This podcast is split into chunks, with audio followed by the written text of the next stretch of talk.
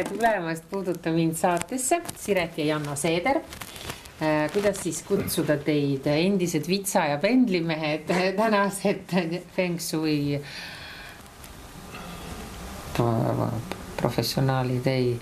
ekspert, spetsialist, guru oh, yes. muru. koolitaja, nõustaja. nõustaja, eesti keeles koolitaja. just et äh, tere tulemast ja Sirje palus mul täna siin mitte laiali valguda, vaid keskenduda konkreetsele asjale, mida inimesi kohutavalt huvitab. alati aasta alguses. me oleme Hiina aasta alguses. me oleme Hiina aasta alguses. on ma, on see õieti öeldud pühvliaasta või härjaasta või mis asi ta on nüüd?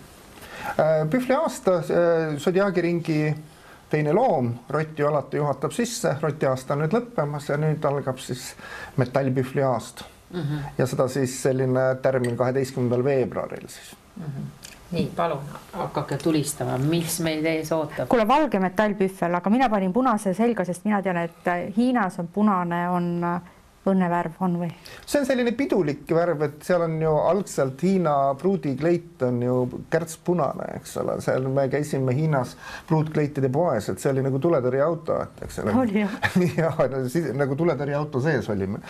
ja aga see on äh, mitte ainult siis pruutkleit, aga üldse pidustuste puhul see on selline pidulik, see on soovimisvärv, punased äh, need sooviümbrikud, eks ole, mida kasutatakse kingituste tegemisel ja ja nii et väga asjakohane punane, punane, punane. ühesõnaga valge pühvli aastal võib kanda ka punast mm. -hmm. no see valge tuleb sellest, et äh, nüüd viis elementi sisse tuues, et äh, ta on metall äh,, valge Aha. metall pühvli aasta ja no me, me tahtsime siis väga nii teema must ja valge selline kontrast ja noh, et äh, teemapõhiselt, aga vastas on siis selline pidulikum pool mm. -hmm aga mis meid ees ootab siis või kuidas me selleks võib-olla isegi valmistuda võiksime, see on võib-olla veel olulisem.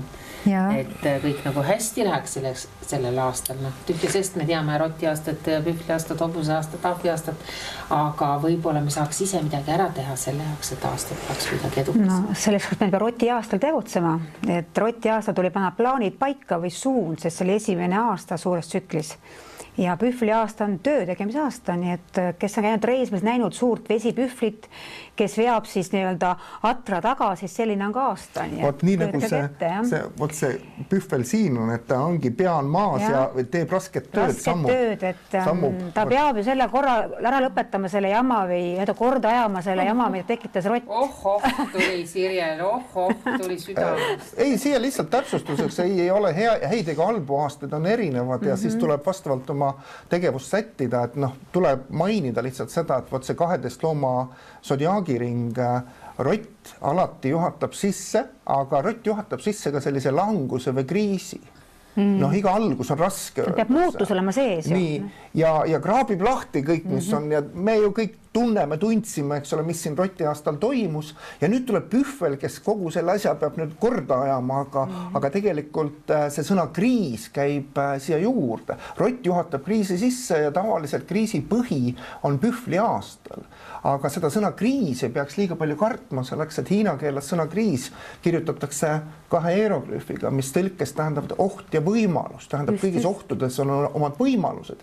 ja nüüd vastuseks sellele esmane, sellele küsimusele on just nimelt, et nüüd ei tohi letargiasse vajuda, nüüd ei tohi jääda tegevusetuks nüüd tuleb vot vaikselt, aga kindlate sammudega iga päev teha seda, mida iga päev teha saab ja keegi ei saa sult rohkemat nõuda ja siis saab see pühvliaasta ka mööda ja siis hakkab vaikselt see sinusõid ülespoole ronima. et see pead jah nagu sitke olema mm, -hmm. eks ole. see on topeltjõud taga kogu tegutsema mm, -hmm. aga mitte möllama, sest et äh, võtab hingetuks, kui sa lähed emotsionaalseks, see on väga lihtne sind sealt viia kõrvale ja panna oma teiste emotsioone ja teiste soove täitma mm. -hmm. et siin peab nüüd mõistus kuidagi kontrollida et osata kontrollida oma emotsioone ja minna rahulikult, teha oma suur eesmärk väikesteks tükkideks ja siis minna mööda neid, neid ülesandeid, täita neid.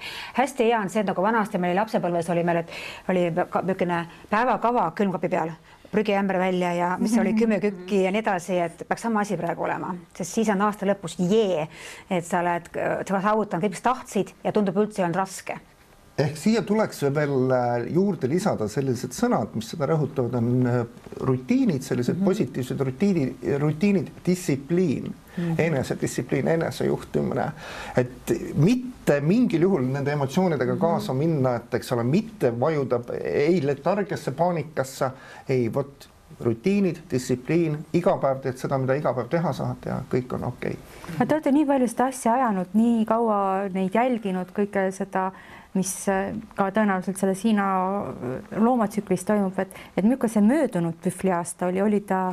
no võtame tagasi kaksteist aastat, siis täpselt siis hakkas ka uus kriis algas ju siis. roti aastal tõmmati kõik lahti, ta oli maaelemendi rott, tõmbas kõik kinnisvara ülesse ja siis hakkas just pühvli aasta olid, inimesed kaotasid oma kodud kõik muutus, nii et Pühve pidi selle asja siis lahendama, on ju, oli nii äh,? täpselt kaks tuhat kaheksa, kaks tuhat üheksa on ju maa-aastad, äh, maarott, maapühvel ja siin viie elemendi järgi kogu noh, hiinlased jagavad kogu universumi viie elemendi vahel ka valdkondade kaupa ja seal oli oodata kriisi just nimelt maaelemendis mm, -hmm. kus olidki ehitised, rajatised, maa ja sealt tuli kriis et sellega tahan siia rääkida ikka sellise lühikese loo, et me avastasime selle rütmi juba varem.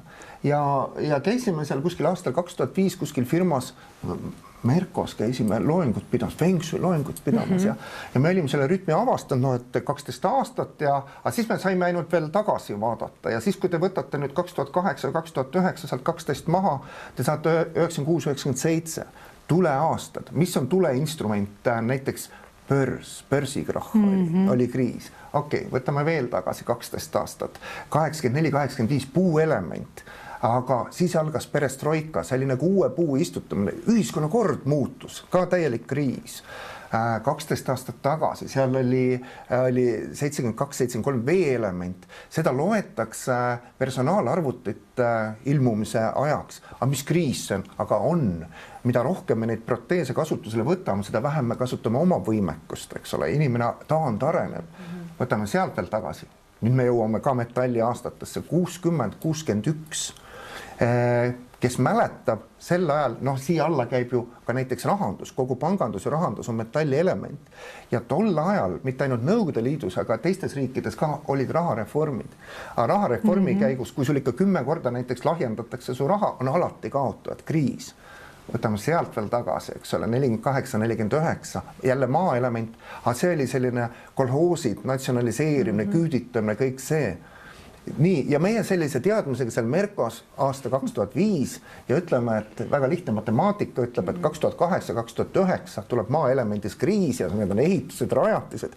ja ma nii mäletan seda, kuidas nad kõik naersid selleks, et tol ajal läks neil hästi, noh, kõik rebiti käest nagu soojad saiad, eks ole, kõik, mida iganes nad ehitasid, ka küprakastid ja, ja, ja ütlesin ahahah, läks nii läks nii ja see tähendab seda, et kaugel mingist ennustamisest, see on selle kogu selle, ütleme selle astroloogia või mis iganes juures on. matemaatiline filosoofia. see on matemaatiline filosoofia, et mangiks ei, ei pea sündima, mangiks saad õppida mm, -hmm. eks äh,. mine raamatukokku, võta, tahad teada, mis nüüd äh, pühvliaastal tuleb, mine raamatukokku, vaata, mis oli kuuskümmend aastat tagasi, vaata, mis oli sada kakskümmend aastat tagasi mm. -hmm ja sa saad teha sealt üldistusi, järeldusi juba okei okay., aga nüüd tuleb metallikas mm -hmm. jällegi, no mis mm, -hmm. mis, mis te, no, no pange nüüd ise kogu aeg no, kõlas raha, kriis, kriis, raha, raha, raha on segaduses, raha on ju tükk aega, pangad on ammu ilma segaduses. tegelikult raha ju trükitakse juurde, väärtus langeb, on segadus, et meie need majanduskokkulepped, koostööprojektid, kõik see on raha taga, nii et tegelikult ka siia alla transport, nii et ka see on mingil määral nagu autod. kõik sellised mm -hmm. transport äh, esmajärjekorras, aga mitte ainult transport, aga see on ka lennundus ja kõik mm -hmm. sellised. kõik suured metallist äh, võimsad rongid ja kõik, mis alla käivad. suured masinad, noh et ei ole ikkagi reisimise aasta tõenäoliselt, kui te veel. ütlete, et lennukid on. kaks tuhat üheksateist ei olnud enam reisimise aasta tuleb veel niipea, et me ise oleme ka, armastame väga reisida ja oleme reisifirma, nii et kaks tuhat kakskümmend üks on reisielement on null täpselt sees, nii et Oho et kaks tuhat kakskümmend kaks hakkab taastuma, nii et um.... aga mis, mis olekus, me ei tea isegi, ka meie oleme äraootaval seisukohal, me ju kümme aastat oleme teinud grupireise Aasiasse, eks ole. ja, ja nüüd peame ka vahet mm. -hmm. issand jumal, praegu kas siit järgmine kakskümmend kakskümmend kaks on tiigriaasta on ju, Mhm, ahah, okei. Okay.. aga ütleme, et kui seda niimoodi joonistada sinusoidina, siis tegelikult see pü pühvliaastal on see põhi siin, eks, jalad on juba põhjas, see on palju parem, muuseas ei maksa sõna kriis karta. enne kriisi on palju kehvem, see on niisugune teadmatus, niisugune vaba langemine. mis homme saab, ei tea, kas juba on läbi, mis meist saab aga No see see rotiaasta oli aga, nii aga ju. pühvliaastal ühel hetkel tunned, aa, nüüd on kõik jalad on maas, eks ole, ja nüüd põhjas. jaa, aga siit hakkab ülespoole ronimine. ja allapoole sa enam ei saa minna, nüüd sa saad ainult üles minna. ainult üles, see on ju positiivne. ei, loomulikult. aga mis, mul küsimus oli, aga mis, kuidas ma peaksin käituma, okei okay,, nüüd mul see teadmine on olemas, ma olen põhjas, ole niimoodi, tee omale päevaplaan, ole, ära mine paanikasse, sain nagu ära reisi, ära, ära osta siis ikka seda piletit. Juba ostetud, ma lähen reisile kohe. aga no kas ma peaksin sellised, selliste asjade peale mõtlema? ega see lennuk nüüd alla ei kuku? ei, ei, ei, ei, jätame selle, pigem on niimoodi, et äh, meilt on ju tihtipeale ajakirjanikud küsinud, et kas te ise ka neid horoskoope usute, eks ole, vale küsimus, nii ei saa küsida see ei ole, kas ma usun või ei usu, see on, kas ma kasutan või ei kasuta. kui sa kuulad äh, ilmaennustust, öeldakse, et homme on lumetuisk, kas su elu lõpeb otsa? ei, sa sätid oma elu selle järgi mm, -hmm. eks sa võtad vastavad meetmed tarvitusele ja näiteks see õigustatud küsimus, et ka me vaatame enda sünnikaardist lähtuvalt, et kuidas meil aasta tuleb mm -hmm. ja seal on näiteks sees, mul on ju olnud, eks ole, reisifirma, aga seal on sees, et mul on suured takistused reisimisel, et noh, mingid ohufaktorid. kas ma jätan reisimata? ei, ma olen tähelepanelikum ma olen ettevaatlikum, ma ei tee asju uisapäisa, eks, ja kõik saab korda, kõik saab korda, see on selline teadlikkus. ütleme niimoodi, kui me räägime nüüd otse ja ausalt selle aasta kohta, siis see aasta on sellepärast, mis nüüd Pühvli aasta on väga eriline, tal on kaks elementi täiesti puudu, need viis algelementi, tuli, maa, metall, vesi ja puu ja kui kaks tükki on puudu, siis arvatavasti et ülejäänud on väga tugevas ületoonuses, tekitabki niisugust segadust, vastuolu ja, ja niisugust nagu närvilisust. inimesed hakkavad ära peitma, tekib depressioon, tööenergia puudub täiesti, raha on küll olemas, aga raha on maha maetud koos katlaga ja nii-öelda kätte ei saa. mida siis teha? kui ikka inimene väga tahab reisida, siis tuleb tuua seda elementi juurde, mis käib reisielemendi alla, selleks on element vesi. kui inimese sünnikaardis on olemas täpselt, need joobki vett ja siis saab kohe võimaluse reisida. rohkem. et kui inimene lihtsalt äh, tahab reisida, siis tuleb teadlikult tuua oma ellu vett juurde, veeelemendi energiat juurde. see ei ole ainult vee joomine, nüüd joome niimoodi, et aga jõehõbul on kõhud suured ees pigem käib sinna alla hästi palju hobisid, riietumist, ka inimesest, Janos on sees ülipalju vett. Ja mul on kogu lootus Minuga tema peal, et temaga tuleb reisida, minuga ei saa, sest minul puudub vesi täiesti. Ma järgmisel nii toredasti aasta tema peal täielikult, sest ma juba vaatasin, kuna mul on nii palju põrkumisi sees ja, ja vastuolus sees, et ma ütlesin, ma puhkan järgmine pühvli aasta, tema teeb töö ära ja siis ma temaga liitun tiigri aastal jälle. tegelikult äh, mul eile just jäi kõrva, et äh, intervjueeriti ühte meesterahvast, kes on, ma ei tea, Puketis kuskil, eks ole, ja ja seal ongi vastus sellele, et ei, reisida saab mm, -hmm. meil on täna osad riigid lahti, palun väga mm, -hmm. aga sa pead arvestama mm. -hmm. ta istus viisteist päeva äh, hotellis karantiinis, kui sul on see aeg ja tahtmine mm, -hmm. palun, peale seda liigub sa vabalt ei reisi lihtsalt sellistesse kohtadesse. ja aga, aga nüüd ja seal pärast ka veel kommenteeriti, et see olukord on muutunud, reisimine ei ole kuhugi kadunud, aga see on uutes tingimustes mm. -hmm. sa pead rohkem selgeks tegema lennufirmade reegleid, kohaliku maa vastuvõtva maa reegleid mm, -hmm. eks ole. ja kui sulle see kõik sobib, siis sa kohandad oma reisi vastavalt sellele ja seal oligi, et, et jah, selline kahenädalane äh, hotellis istumine ei sobi nüüd lühikese reisi taotlejale, aga kui sul on piisavalt aega siis sa lebotad seal alguses mm. seal kaks nädalat hotellis ja siis algab su ülejäänud puhkus mm, -hmm. miks mitte. Et seda peab jah täpsustama, et ei ole noh, reisimisel ei ole mitte kaan peal, aga ta on uutes reeglites, uutes tingimustes mm, -hmm. et selle mõtte. aga ma ei saanud sellest vee teemast aru mm, -hmm. et noh, et kui äh, tunned, et nagu seda vett, noh, ma olen tuleinimene, eks ole, et vett juurde vaja, no mida, mida noh, joomisest ei piisa, mis ma pean tegema veel siis? no see on täpselt nii, et riietusest toome sisse veeelementi. no näiteks seda, sel aastal on väga oodatud kõik niisugused sinakad, rohekad, hallikad, pasteelsed toonid, on selle aasta toonid ka. See võtavad seda pinget, emotsionaalset pinget nagu maha ja toovad ka samas veeelementi meie ellu, nii et mõelge, missugused on veevärvid Mm -hmm. seal on hästi palju värve, mõned on just eksootilisemad veed, mõned on just Eestimaa külmad veed, et variante. jah, isegi noh, variante on hästi palju tegelikult, et sa võid riietuses muuta. teine on see hobid, kes käib maalimas, kes käib fotografeerimas, kes vaatab palju filme, kes käib ujumas, kes käib suusatamas, see kõik on vesi tegelikult on hästi palju, et selle kohta on lugeda meie endi raamatust ja meie kodulehelt, et palju käib, mis käib sinna alla äh,. kala süüa rohkem näiteks. seal on ju näiteks ütleme kõik ju sellised vee ja sauna protseduurid mm, -hmm. massaaž. spaad, kõik on. spaad, noh, vot siis teadlikult äh, toodki sellist asja oma ellu, eks ole, ja lisaks riietus, siia käib ju värvvorm materjal, oma ümbruse loomine. praegu ma vaatan, see suur kardin on ju väga selline veelainetus ja ilus sinine, eks ole. ja, ja praegu ka kleidi puhul on punane kleit, aga niisugune must, niisugune träbujas muster, mis nagu veepisad on peal mm. -hmm. ka siin on vett sees, ma näen, võiks täiesti analüüsida. No, see ikkagi läheb sinna maaelemendi poole. nahkpüksid on tuli ja puus on maa, et tule maaenergias inimene ja, ja siis vaatame kõrvale sirje peale, ma näen siin tuld muidugi, näen vett ja väga jõuline maaelemendi vöö on peal. nii et kolme elemendi energiast täiesti ah.. eks mina olen täna küll mustvalge nagu metall, aga siin on nii tugev siksak sees ja siksak on tuleelement nagu see. no Siret on ise tuli. ma olen ise tuli ja mul on väga palju tuld sees ja, ja, ja see ei pea olema punane, kui ma ei taha kanda hetkel punast. ma võin teha mustriga või minna tantsima mm, -hmm. et tuua tuld oma ellu. kui sa räägid, et sa oled tuli, siis kas sa oled äh, selle lääne horoskoobi järgi tuli või sa oled äh, me ida... räägime ikka Hiina horoskoobi. ei tohi segamini ajada, sest äh, sa võid rääkida eraldi ühte, eraldi teist, aga sa pead taustsüsteemi ei saa segamini panna. et mina olen sündinud tuli kitseaastal, aga mul on veel tuld sees, nii et mul on ka väga palju puud sees, nii et olen niisugune. selleks, et muidu tuleb välja niimoodi, et kelle, millise skaalaga sa ennast võrdled, et kui näiteks vaatad väga lühikeste inimeste skaalaga võrdled, et siis sa võid olla väga pikk pikka, nüüd võtad väga pikkade inimeste skaalaga, siis sama pikkuse juures sa osutud lühikeseks, eks ole.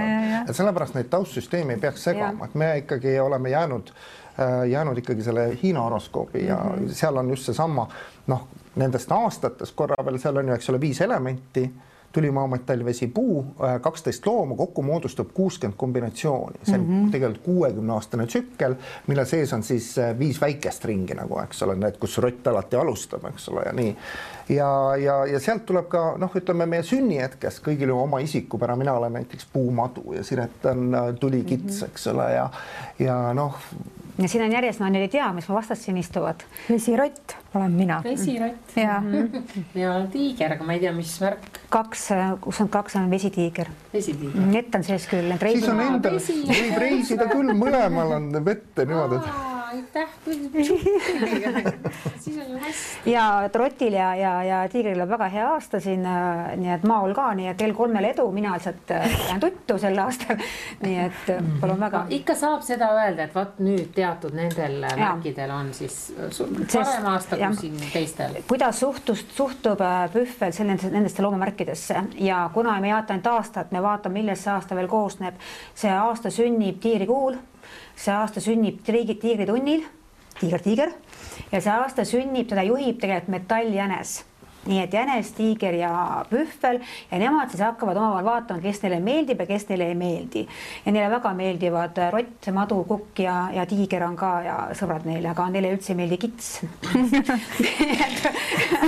nii et, et see on minu nagu selle aasta niisugune. aga jälle, äh, jälle seda ei pea võtma nüüd, et. pehmendab, pehmendab. aga see, aga seda ja. tuleb pehmendada selleks, et me tihtipeale loeme ja kuulame infot väga mustvalgelt. oh, halb, hea. ei, ei, ei kui temal, ega siis tema aasta vahele ei jää, kui ta mm, -hmm. tal on ohtusid rohkem, lihtsalt tema peab olema tähelepanelikum. võib-olla ta peab ka rohkem oma eesmärkide saavutamiseks energiat kulutama mm. -hmm. minul tuleb lihtsamalt, aga see ei tähenda, et midagi jääb tegema mm. -hmm. et just see on nagu selline teadlikkuse tõstmise koht, et neid horoskoope tasub just vaadata mm -hmm. sellega, et sealtkaudu ma saan kujundada oma käitumise käitumist no, just sel aastal on ju. ma saan sellise sobiliku käitumisjuhise, eks ole mm, -hmm. et võimalikult edukalt see aasta läbida mm. -hmm. no ma isegi läksin nii kaugele, et ma juba alustasin siniste riiete ostmist, mul pole mitte ühtegi sinist riietust, sest ma ei kanna sinist värvi üldse välja, see ma ei kanna välja ja siis ma isegi alustasin seda juba nii, et ühe kleidi ostsin juba ja märkmikud ja lähen rahakotti kohe ostma, et noh, toetan ennast siis, no ujuma ma ikkagi ei lähe. kui ei meeldi ujumine, siis ei meeldi. aga ma lähen massaaži massaaž on ka veeelement, nii et -hmm. leiame selle, mis mulle just sobib ja tunneme ennast hästi. või näiteks isegi sellised tegevused, näiteks filmide vaatamine, vaatame rohkem, no olemegi isolatsioonis, vaatame filme koos rohkem näiteks, eks ole, toome seda vett siis. okei, aga kas see seda ei või tähendada, et noh, et ütleme, et osadele on see väga edukas, mhm. teisele mitte nii väga. järsku nagu sa ütlesid, lähengi tuttu, et võtangi rahulikult, poen nurka, olen vait mm, -hmm. tõmban oma si sinise kitli üll, on ju, ja aga olen nagu rahulikult mm, -hmm. ei rabele mm. -hmm väga tark või ei punnita. see on sellisel tingimusel, et ongi selline rahu, ei ole mitte stressist tulenev selline uinumine, eks mm. -hmm. et jaa, see on minu olemus, miks mitte, ise sätin oma sammu, eks ole, kui kõik asjad on tehtud, mis peab olema, väga hea, võtadki rahulikult, me peamegi tegelikult õppima ka rahulikult olema, me oleme need ju rööprähklejad ju.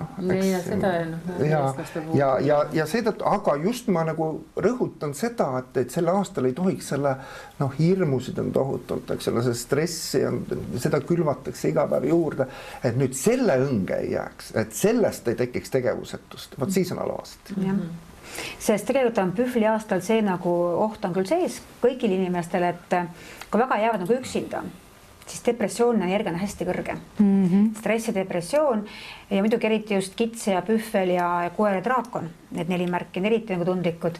aga jah, et, et lihtsalt, et siis sa tead nagu ette, et sa ikkagi käid ka väljas, suhtled inimestega, aga mina nagu olen ise võtnud vastu otsuse, et ma ei pinguta millegagi üle praegu ma veel pingutan, siin on nagu aastavahetusega, siis kui aastavahetus mööda saab, ma olen juba täitsa kohe endale plaan lausa nii-öelda külmkapi ukse peale mm, -hmm. mida ma iseendale lubama hakkan, treeningud, kõik see. tõmbab ka nurka. tõmban lihtsalt äh,, ma tuleb maha, sest ma olen tegelikult hirmus suur töötegija ja rabeleja aga lihtsalt võtan aasta natuke endale mm. -hmm. Mm -hmm.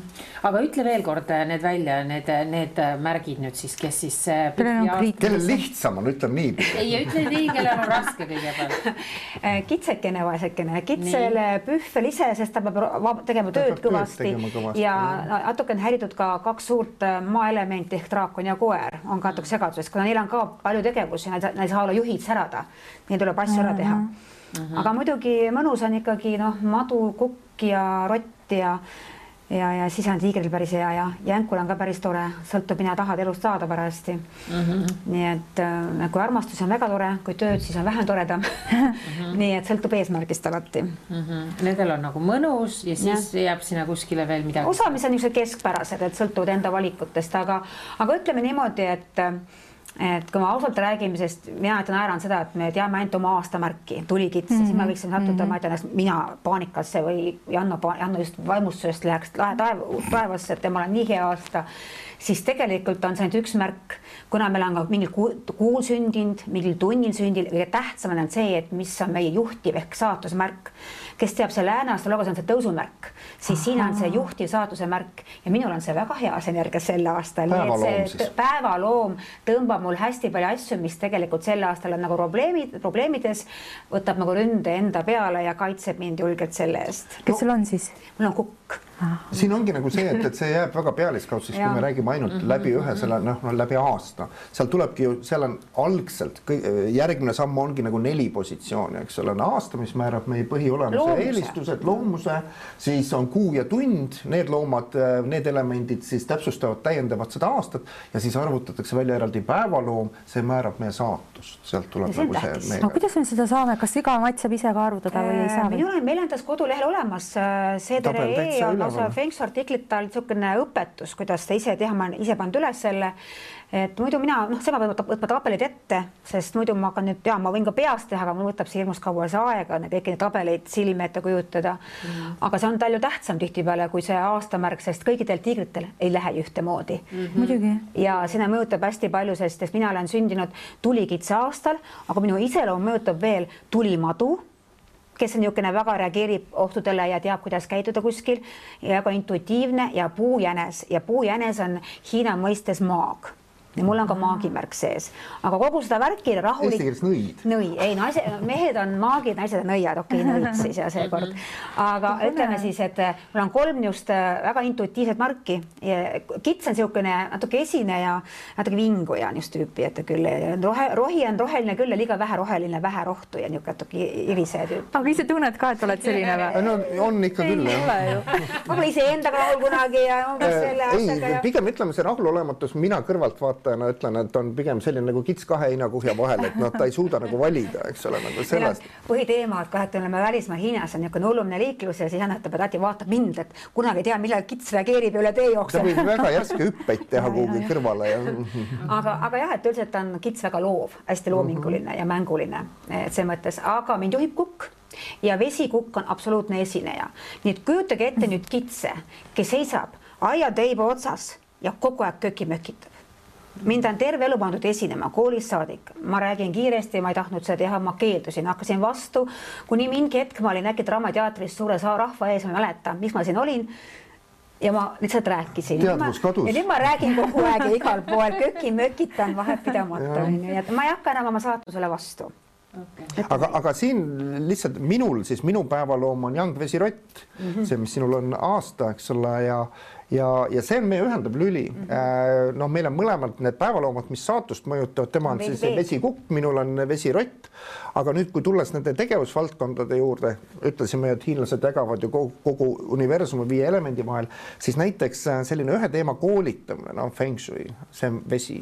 Äh, reisikorraldus, reisimine, vesi, nõustamine, konsulteerimine, vesi, vesi.. ja vaadake, eesti keeles öeldakse ka, et ta on omas elemendis Mm -hmm. keegi ei räägi feng shui'st nagu ta on omas elemendis ja see on ka meid sidunud, et me oleme ju, me naerame, et me oleme kolmkümmend kolm aastat abielus ja pool aastat selle koos firmat teinud, eks ole, nii, aga siin on hästi tugev just selline ühisosa läbi selle elemendi, just selle läbi selle saatuse elemendi, eks ole, nii et, et. jah, sest aastad on erinevad, aastad on erinevad mm. -hmm. jah, sest et äh, lääne astroloogia me oleme kõik juba nii selgeks saanud, nüüd on hoopis uus maailm avaneb mm. -hmm aga ikkagi on vaja siis, äh, kui saad kellegiga tuttavaks, mulle tundub, et on jumala, jumala tore, tasuks ikka vaadata siis äh, natuke seda. arvutada üle. jah, arvutada. ja, ja. ja, seda enam, et saatad välja isegi noh, kui minna sellesse Feng Shui astroloogiasse, mida ma nüüd päris palju teen, kuna seda inimesed väga populaarne mm, -hmm. tuleb välja sinu partnerite energia, kes tõmbab sind ligi ja kuidas märgata ja mis hetk on hea ju sul just näha partnerit või mingit äritehinguid teha asju, et tegelikult on see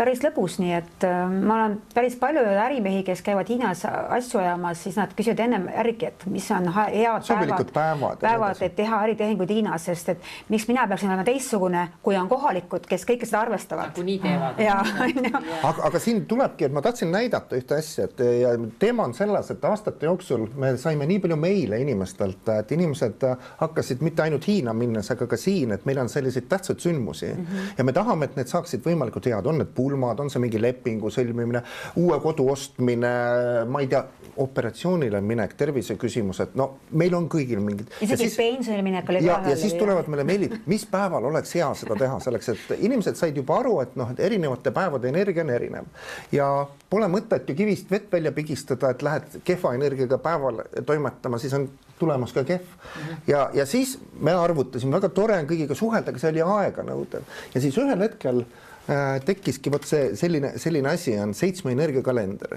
aga mis need seitse energiat, tegelikult need on need seitse valdkonda, me noh, üldistatult see on abiellumine, lepingute sõlmimine, tervise parandamine, äri edendamine, suhete arendamine, enesearendamine, koduga tegelemine ja kõik päevad nüüd ei ole meile vaja enam kirjutada selleks, et siin on energiat nendes kategooriates iga päev ära hinnatud, neli on maksimum, üks on miinimum. kui on üks, siis on punases, et NB ära seda teemat küll sel päeval puudu, eks, aga kui on neli, kolm, neli väga hea, siis ma võin ette võtta selle lepingu sõlmimise või, või minna arsti juurde. aga nüüd saab igaüks ise, olemata spetsialist, nii-öelda feng shui spetsialist, lehte keerates leida endale sobilikud päevad ja meil on järjest rohkem, me oleme nüüd juba mitmed aastad seda välja andnud, eks ole, ja neid eh, tellijaid on järjest rohkem selleks, et inimesed hakkasid ütlema, et, et neil tekkis ise võimalus. Noh, mitte minna kellegi kolmanda juurde, on see selgeltnägija või terapeut, ütle, mis ma teen, aga nüüd ise otsustada, et millal oma tähtsad sündmusi teha. Ja see kõik toetub täpselt samasugusel hiinalikul mõttelaadil, et asjad ei ole juhuslikud, asju tehakse õigel ajal, õiges energias, eks ole, ja, ja vot meil seda ka järjest rohkem arvestatakse. Selline... aga kas te pidite selle nüüd välja arvutama või on see on kõik välja arvutatud mm -hmm. või, või on seal ikka mingi tsükkel ka? seal ka tsükkel hakkab korduma hakkab korduma, aga, aga põhimõtteliselt see ikka peab õige, õiged energiad õigel ja, päeval olema, nii et. ja hakkab küll korduma, sest kõik kogu meie, see on ju spiraal ja noh, see on seesama, nagu ma ütlesin, et on sellised suur tsükkel, kuuskümmend aastat, eks mm -hmm. ole, tekkis seal ja. viis elementi korda kaksteist looma, eks ole, selle sees on need väiksed tsüklid, kaheteist looma tsüklid ja siis me jõuame järjest väiksemateni, eks ole, kuni päevarütmide ja asjadeni ja, ja loomulikult need kõik korduvad mm. -hmm aga vaatame kohe naksti ära, meil on ette salvestus, eks ole nüüd. Äh, kuidas tänane päev on? jah, kuidas tänane päev on, täna on kolmapäev, kolmas, no jumala pärast ära abiellu on ju. nii, see jäta, unusta kohe ära, issand ka õudne, kui keegi nüüd abiellus täna. siis äh, lepingute sõlmimine on kindlasti täna väga kehva ja üldse igasugused asjad on suht kahe, mis see kahe no,? kaks on niisugune. üks-kaks on selline nõrgemad ikkagi mm -hmm. ja mhm. kolm-neli oleks. praegu on need päevad, kus tuleks nagu puhata ja võtta asja rahulikult. no me siin lobisemegi rahulikult. Mitte ja. väga suuri otsuseid teha, vastu võtta. just, väga hea, siis ma ütlesin homse hambaarsti ja. ja, ja laupäevale heaks väga hea, laupäeval mul need üritused on väga hea energia. saade jääb meil eetris nüüd üheteistkümnendal ja nüüd hakkavadki tulema head päevad, kõik mm -hmm. kolmed-neljad jah, kaksteist, kolmteist, neliteist, super lukspäevad. praegu oli selline lühike väljaõpe, ma nägin, kui hästi see töötab Te hoidsite esimest korda käes siin, vaatasite esimest ja, ja arusaadav, aga see mõte on just selles, et ma võtangi oma elu juhtimise enda kätesse, et ma ei pea ei sõbra sõbranna või kellegi muu nõuande järgi toimetama, aga ma saan kasutades abivahendeid, eks ole, ise teha oma valikuid ja otsuseid. aga kas see päris õudne ei ole, iga hommik tõusen üles siis? ei no kas iga hommik, ega iga päev ka ei abiellu ju, et et, et võib-olla ikkagi, kui need noh, see on umbes sama asi, et ka me kasutame ju pendlit, aga no leivasaia me saame ikka ilma pendlita ostetud, eks ole, aga, aga võib-olla pendlit kasutad siis, kui sa tunned, et see asi on juba piisavalt suur, et äh, sul on mingid täiendavad abivahendid. ma mäletan seda, kui me alustasime suurte loengute tegemist kaks tuhat neli ja viis aastal ja siis oli, kuna meie teema oli nii võõras, siis ma alati arvutasin välja parima parima päeva, et noh, mitte nagu nii-öelda vastu nina saada. aga kuna nüüd mul on iga päev koolitused, ma ei saa enam seda valida nii palju, onju, sest kui mingi väga oluline asi on, siis ma vaatan küll välja. kui vähegi võimalik, alati arvestame. aga kui ikkagi on iga päev juba koolitus või mingi asi mm., nõustamine, töö, siis ma ju ei võimalda. aga jälle NB näiteks ütleme, et sa võid ühekordse sellise loengu väga hästi sihtida, eks, aga kui sul on kursus mis jaguneb niimoodi, et kas me iga kahe nädala tagant kohtume, siis selge see, et satub, satub ka nõrgemasse energiasse. aga kui ma panin pilgu sinna kalendrisse, nägin, et energiad on madalad, siis ma tean, et ma peangi tol päeval äh, rohkem ise pingutama mm -hmm. ja tulemus saab ka mhm. okei okay aga mõtle ju praegu nüüd koolilõpetajad, vaesekesed, pärast selgub, et kõik olulised eksamid on mingil madal päev. Oh siin on ka selliseid päevi, kus on ja on, on, on magakodus puhkepäevad. ei, seda küll, aga veel kord, elu ei jää sellest seisma mm, -hmm. aga mhm. kui sa tead seda, siis sa ei jää ka loorberitele puhkama, vaid sa äh, oled valmis rohkem, rohkem panustama. Mm -hmm. äh, sa annad endast rohkem, sa tahad ju head lõpptulemust, aga lihtsalt noh äh, kala otsib, kus sügavam inimene, kus parem, eks ole, et meie elu peaks olema lihtne, et siis, kui sul on vähegi võimalik valida nende tähtsündmuste jaoks päeva, siis sa teed seda mm. -hmm ja teine pool oli siis see, et, et kui sa ei saa valida, siis sa võid saada ka nagu selle teadmise, et selge, täna ma pean selle tulemuse jaoks rohkem panustama mm, -hmm. noh, ise tublim olema, aga kõik saab korda Mm -hmm. et mitte laskuda siis sellesse. ja too nüüd on kõik läbi. kõik läbi. mul juba tekkis siuke tunne, et ma vaatasin mingid olulised tähtpäevad, no puhta punane rivi mm, -hmm. ära tee seda, ära tee teist, no. aga siis ongi rahulik, no see on see, vot see oli see, kui see niimoodi nurka tõmmata ja nii. sinine kittel. no kuidas sa sünnipäeval ikka nurka tõmbad või mingil. ei no see on, ei no ütleme, see sünnipäev on ju selline ikkagi äh, rõõmus, vaba ja üritus, et seal ei ole nagu pikaajalist mõju. kõik nullis, suhte, suhet ei tohi arendada pidurdada mitte midagi. no ei hakka sünnipäeval see ongi siis pidutseda, siis tulebki lasta vabaks, lasta minu arust mm -hmm. Kas puhata või pidutseda, lasta. punane on ju pidupäev. jah, et täitsa nii, et tunda ennast hästi, et ära oota nüüd, et sealt tekiks mingi suur suhe, tekiks sealt või mingi ärileping tuleks sellest pidutsemisest, vaid lihtsalt sa oled see, naudi päeva, kõik okay.. aga siis võtad sellega kaasa, lähed notari aega, paned, hakkad kinni panema. absoluutselt. ja seda päris paljud vaatavad ikka jah. ja no ärilised lepingud, sa tahad ju, miks ja. sa lepingut sõlmid, sa tahad ju mingit positiivset suurt tulemust, eks mm. -hmm. ja siis sa loodki eeldused juba, et see stardipositsioon oleks hea okei okay., huvitav, kui te nüüd nende reeglite järgi kõik ise olete elanud, jumal teab, kui kaua, siis kas te tunnete, et elu on ikka suurepärane ja kõik on nagu fantastiline? no kuidas sulle tundub? no koos te olete, see on selge, selle poole pealt on hästi. mina täiesti ausalt vastaks niimoodi, et meil saab nüüd kolmkümmend neli aastat abielus oldud ja meie abielu jaguneb nagu selgelt äh, kaheks osaks, et on nagu enne feng shui'd ja peale feng shui'd. enne feng shui'd äh, me kolm korda sättisime lahutama, no tüli tõuseb tühjast, no miks sul nina keset nägu on, et kui sa nagu midagi muud ei oska mõelda aga siis te feng shui'ga veel ei tegele? sattusime ise juhuslikult sattusime feng shui'ga. Siret oli ajakirjanik ja, ja noh, tal oli vaja materjali. messidel sai mingit. ja siis sai kuskilt info, et keegi Rein Veeber kuskil Tiigrikepa kohvikus, eks ole, räägib mingist feng shui'st, kõik olid võõrsõnad, aga tal oli ju materjali vaja. ta ei julgenud üksi minna, mõtles, et. ma ei tea, miks ma ei tahtnud üksi minna, Elis, tule Anno ühe kaua koos. mind võeti turvamehena kaasa. mingisugune arhitektide, projekteerijate ja, mingisugune grupp, grupp oli seal ja, ja, ja võtsin Janno kaasa, sinna me jäimegi. nii ja, ja, ja see oli nüüd eh, enne, eks ole, ja nüüd tuli see Feng Shui meie ellu ja toimus äh, diametraalne täiesti pööre, sada kaheksakümmend kraadi pööre ehm, enne seda äh, oli ikka noh, klassikaliselt sa tahad teisi muuta, enda mm -hmm. ümbrust muuta, eks ole, tuunida neid, aga see on ette määratud juba hukuna. ja nüüd toimus see muutus, äh, sa saad aru, et ainuke, kellega sa tegeleda saad, on sina ise ja, ja, ja see ja toimus selline muutus ka, et nüüd ma järsku hakkasin nägema oma Siret, et oh, minu Siret. see, mis enne oli viga, tundus, et aga see on tema isikupära. ja eripära. aga, aga, nagu aga kui enne see, noh, kui sa näed vigu, siis see ajab närvi, eks. õudne selline esineja, selline eksponeerija, nüüd vaatasin, vau. minu Siret, eks ole. nii julge, nii. ja, ja mina täna küll täiesti siiralt ütlen, et ma ei kujuta ette, et see Feng Shui poleks meie ellu sattunud, ma ei teaks, kes ma oleks täna või kus ma oleks täna, kas me koos oleks, noh, mine tea. aga, aga jah, et toimus äh, pigem selline teadlikkuse pööre, just see sada kaheksakümmend kraadi. ja, ja see tuleb ju sõna-sõnalt enesearendamine mm.. inimesed ei saa sellest lõpuni aru, see on ainult endaga saad sa tegeleda. kuidas muuta maailma, muuda ennast ja maailm muutub, see ei ole loosung see ongi nii, see ongi nii. aga see Hiina astroloogia, kõik see loomatsükkel, kas see käib ka feng shui sisse või on? see on kõik on, see on, ongi see mm. -hmm no tegelikult ütleme, mis asi on feng shui, tõlgime sellega ära, see on hiinakeelsed kaks sõna. Feng on tuul, shui on vesi, tuul ja vesi ehk suuresti jutt algab kõik sellest, et on taevas ja maa ja inimene siin vahel. see kõik ongi feng shui ja vahet pole, mis teed. ja isegi eestlane võib olla seal. Äh, isegi eestlane ja siis me hakkasime tegelema, siis uurisime tegelikult enne seda juba, meil oli, oli selline hobi, et suviti me sõitsime mööda Eesti mõisu ja talu ja kirikuid ja uurisime ja ja siis saime ka jälile, et ka Eestis noh, vot see tuul ja vesi siis Eestis oli olemas oma tuule ja vee õpetus, sõnastus ka sama. sõnastus ka sama. Ja aga miks me siis läbi sellise Hiina asja nüüd seda taastame siin aga sellepärast, et Eestis oli see tuule ja vee õpetus valdavalt suuline pärand sellise isalt pojale, emalt tütrele, mis toimis, seda jätkati, mis ei toiminud, seda mitte.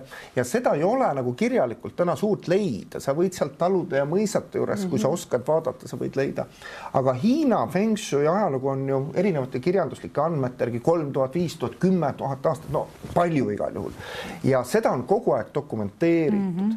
ja kuna üks Hiina fenomen on see, et neil on üle kahe tuhande aasta muutumatuna püsinud kirjakeel mm, -hmm. see on maailmas täiesti ainulaadne siis nad suudavad neid vanu asju kõiki lugeda. suutsime lugeda Konfutsiuse teksti. Konfutsiuse tekste kaks tuhat viissada aastat tagasi või Lao Tzu, Tao Te Ching, eks ole, taoismi alustekstid, millest ka Feng Shui välja kasvab, eks ole, nii. Eh, nad suudavad seda lugeda mm -hmm., teistel rahvastel ei ole midagi vastu panna, me teame enda ajalugu kuskil ütleme sihuke tuhat ükssada, tuhat, tuhat ükssada, aga ega midagi sealt lugeda veel ei ole või noh, et isegi üheksateistkümnenda sajandi mingeid eestikeelseid asju on nagu keeruline ja, ja seetõttu oligi see, et, et siis me panime tähele, et äh, on, ega see vana eestlane ja vana hiinlane väga ei erinenudki, ühel lihtsalt olid silmad pilukil rohkem, eks ole, võib-olla. ja meil on suuremad ninad. ja meil on suuremad ninad, aga suures plaanis see on ju äh, selline harmooniline koos eksisteerimine looduse või ümbrusega, selline harmoonia tasakaalu taotlus, see on ju kõigil rahvastel, et see mm -hmm. ei ole ainult ei eestlastel, hiinlastel äh,. Vasati on ju Indias ja Wabi-Sabi on Jaapanis mm -hmm. ja, ja kõik sellised alged on ju põlisrahvastel olemas äh,. aga, aga suures plaanis see sisu on sama mm. -hmm issand, kui põnev, vot sulle. aga Feng Shui järgi nüüd, mis me siis võime, kas on mingid äh, asjad, mis äh, mis nagu eriti pühvli aasta puhul võiks olla peale selle peale pühvli. peale et. on veel üks asi, see järgmisel aastal on puudu ka partneri element näeb, et nagu partnerlusega on nagu keeruline, kui on suhe juba olemas, siis nagu ütleme, et on nii, et hoia, hoid suhet ja, ja noh, nüüd ja aga samas on see, et kui sa oled nagu vallaline ja tahad leida endale partnerit, see on suhteliselt keeruline. ja, ja kui sa ka oled tõesti. ütle, et see pole lihtne. okei okay,, see on, pole lihtne ja, ja kui see ka tõesti on soov leida see partner oma ellu, siis äh, tuleb tuua oma ellu tuleelementi, sest see aitab sind ennast paremini juhtida, juhendada ja samas ka nagu sind märgatakse paremini, sul nagu lambike põleb. Ja kui sa ei taha just punast kanda, sa võite kanda ka nahkpükse, olenemata värvist või kanda siksak-mustrit, olenemata värvist tuleelemendi alla, et tegelikult võid käia tantsimas, praegu on hästi popp need salsaõhtud on ju, et tegelikult on, käid teatris ja sellega tood sa oma ellu tuleelementi, sööd näiteks paprikat või mõruda maitselist näiteks tumedat šokolaadi ja kohvi et siis on kõik tood oma ellu tuld ja sellega sa saad nagu aktiveerida oma energiat kehas, sest Feng Shui põhipostulaat on see, sarnane tõmbab sarnast.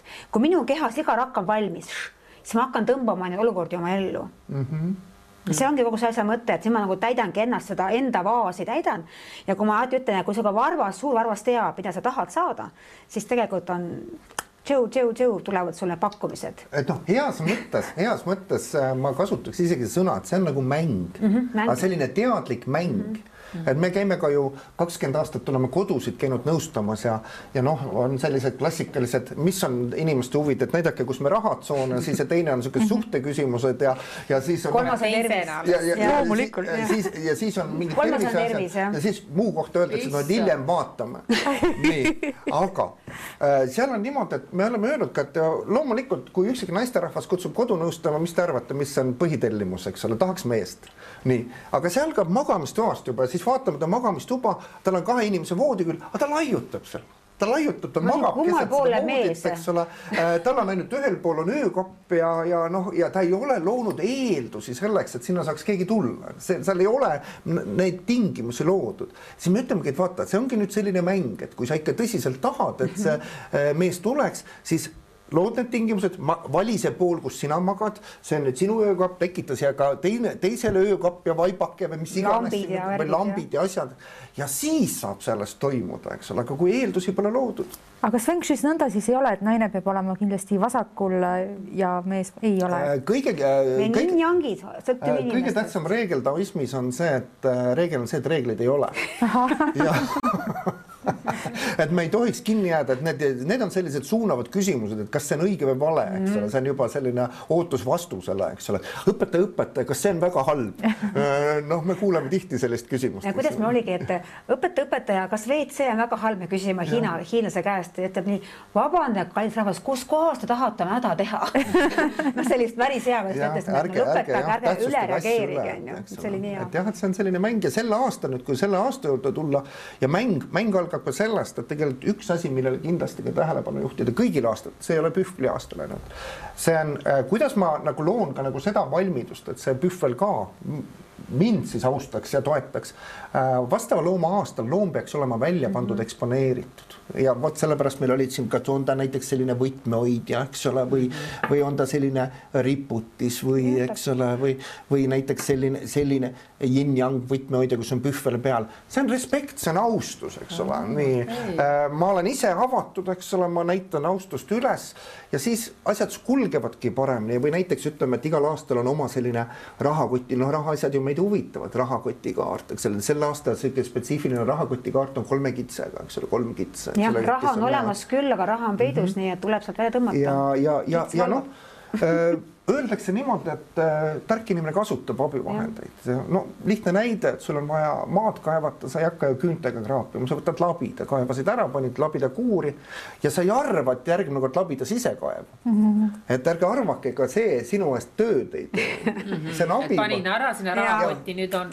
noh, nii on kõigi asjadega, et ükskõik okay. milliseid abivahendeid, ka selliseid feng shui laadseid abivahendeid sa enda ümber, enda koju viid, siis ära arva, et need hakkavad sinu elu elama. Need on abivahendid mis tuletavad sulle meelde mm. -hmm et sa teeks iga päev seda, mida sa endale lubasid, eks ole, astuks need sammud, mida sa iga päev astuda saad. mõtle, kui äge on Rakveres, seal on ju see suur tarvas.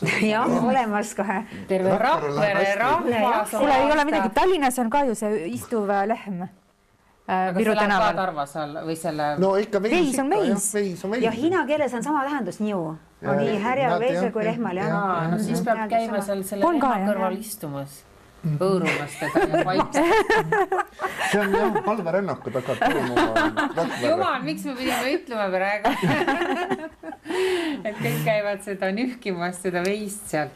okei okay,, et sellised väiksed elemendikesed ikkagi on olulised, ahah, ahah. Äh, ma, tuli meelde ka see, et kindlasti peab rõhutama, et äh, siin suhetest veidi juba rääkisime, et suhteenergia on madal, aga üks selline suhtetasand veel on äh, tuleb ju need sammud astuda, aga on koostöö mm, -hmm. mõttekaaslus äh,. mitte jääda üksi seda atra vedama, eks äh, koostöö, mõttekaaslused, hästi nagu valida ka seda, et vaadata, kellega sa teed koostööd, kes on su ümber, et nad oleks su mõttekaaslased, eks ole, et seal pärast pettumust ei tuleks. sel aastal ongi niimoodi, et tegelikult see koostöö on number üks et siin ongi see, et kui suudad teha kellegagi koostööd, leida see õige mõtte, õige energiatasandi, siis avanevad ka töökanalid ja avanevad ka rahakanalid. et nüüd ongi vaja läbi mõelda, et kellega me lähme siis ühte ühtset atra vedama, on ju, et igaühega ei tahaks nagu mm. -hmm. et aga just see, et üksi jäämine on kõige hullem, mis üldse olla saab. seal on ikkagi see oht, et ja. vot selline tugev isiksus suudab, eks ole, seal üksinda ja. tõmbuda nurka ja sinise, ma ei tea, teki sisse, see ei ole teema, aga kõik ei saa seda endale lubada. no ja seetõttu noh ma isegi enesearendamises, ma ei usu väga üksi arengusse mm. -hmm. ma ikkagi näen enesearengus ka vajadus selle kollektiivsuse, mitu pead on mitu pead, eks ole, mõttevahetus, eks ole, peegeldame tagasi üksteisele, me räägime tänu teistele, me räägime endale oma juttu selgemaks, eks ole, üksi kodus peeglis jube nõme, eks ole, ta ei vasta sulle midagi. selge, issand, aeg on jälle läinud. on läinud ära või? nagu pühvel ja täiesti lõpusirgel olen, aga tuli siit ju küll igasuguseid terakesi. kapates nagu pühvel, ma ja see härjavõitlusega tuli kohe mul see, et ega ju muidu vist Pühvel ei kappa, kui. Ei, sõbrad, Pühvel ei kappa ka see aasta. Pühvel, vaadake sellise vaikse. mul oli selline tunne, et Pühvel tuleb. vaikse sammuga pea maas, kindla sammuga peab. ta peab ju kõik selle, mis see rott seal lahti kaapis ja lükkas, ta peab selle nüüd kõik korda seadma. minu Pühvel kappab vasikas. kevadine vasikas. noored püslid kappavad. okei, Siret ja Janno, suured-suured tänud, no tõesti oli põnev. oli küll jah. ja just see, et oli ka tore ja ei, ei las-, laskunud me mingisse sügavasse auku ega masendusse. et siit kõige olulisem sõnum võib-olla inimestele, et ei ole, asjad ei ole niimoodi mustvalged, et yeah., et ütleme siin rott ja pühvel ja kõik on nagu ja et teil ka oleks rahakotis ikkagi kõik. Oh yes. aga see ei tähenda seda, et sa pead jääma loorberitele. et iga kord, kui rahakotis näed, siis tuletab meelde, et, et aa, ma pidin veel seda tegema. No. nii tore aitäh ja teile ka ja hankige selliseid toredaid vidinaid ja, ja kalendrit saab kust? meil on oma e-pood ju Eesti oma fengsu.ee Mm -hmm. seal on äh, kõik asjad äh, müügis ja mitte lihtsalt müügis, seal on ka need jutud juures mm, -hmm. see hästi oluline on need seletused, asjad ise ei kõnele, aga, aga just, et mis ja milleks, kuidas kasutada. ja mis veel, Hiina uueaasta tähistamised ju üle Eesti. issand, kuidas seda tähistada, ruttu räägi ära äh,. hästi ruttu, me oleme juba viieteistkümnes aasta, kui me nüüd teistega koos võtame vastav looma-aastat vastu ja seda me teeme üle Eesti äh,. Tartus, Tallinnas, Viljandis, Pärnus, Rakveres, Jüris, Raplas, Raplas ja, ja, ja mõnes ka kaks korda mõnes linnas. ja see on täpselt niimoodi, et nagu me siin praegu vestlesime, et aga seal me samad asjad käime läbi, mis see rott meile tõi, avaldame tänu, teeme oma rituaalid, mis see, milline see pühvel on, mis ta meile toob, kuidas en, enda käitumist sättida, milliseid abivahendeid vaja on või nii edasi. kõige tähtsam on lõpus, kõik ootavad seda kolm tundi ja kaks tundi, soovide esitamine, seal on ja. väga kindlad reeglid alati ja seda teevad kõik siis. pühvli aastal esitame kõik koos ja. soovid ja ega praegugi, ega see nüüd on seeder.ee lehel on need kõik, kõik see kalendris sealt leitavad, need mm -hmm. ja kõik on oodatud, et need on sellised äh, kõigile sobilikud üritused. ja aga kas ma peaks mingi erilise rituaali nüüd tegema ka siis sellel, kui nüüd siis. kaksteist. just. see on väga-väga, väga hea mõte see on ka selline teadlikult uude aastasse astumine. näiteks kaksteist, kui sa tõesti tahad see hetkel nagu tähistada uuest saabumist, siis kindlasti söö kala. Aga on soovitus, et tee kala nagu enne valmis, et siis et nagu ainult soojenda või kuidagi söö külma kala või mine parem välja sööma, veel parem, et ise ei tee. Ja kui sa nagu esitad oma soove, ütleme universumile paned küünla põle selliseid soove, siis pärast ei tohi midagi enam noaga lõigata, ei tohi kääridega lõigata, ei tohi kakelda, ei tohi riielda, ei tohi sõimelda, siis läheb su soov šah ja, ja kui ise kodus teed, siis ühel hetkel tasub, no kui sa panid paberi peale mm -hmm. oma selle taotluse pühvliaastale panid kirja, siis ühel hetkel tuli on parim abivahend ja viimaks meie tellimust täitmisele, siis põleta see ära mm. -hmm. see paber, ma mõtlen. okei okay selge, siis niimoodi, niimoodi. niimoodi me siis teeme juba homme. just, aga suured-suured tänud teile ja, ja Aitäh. meie kohtume teiega juba siis pühvli aastal. tšau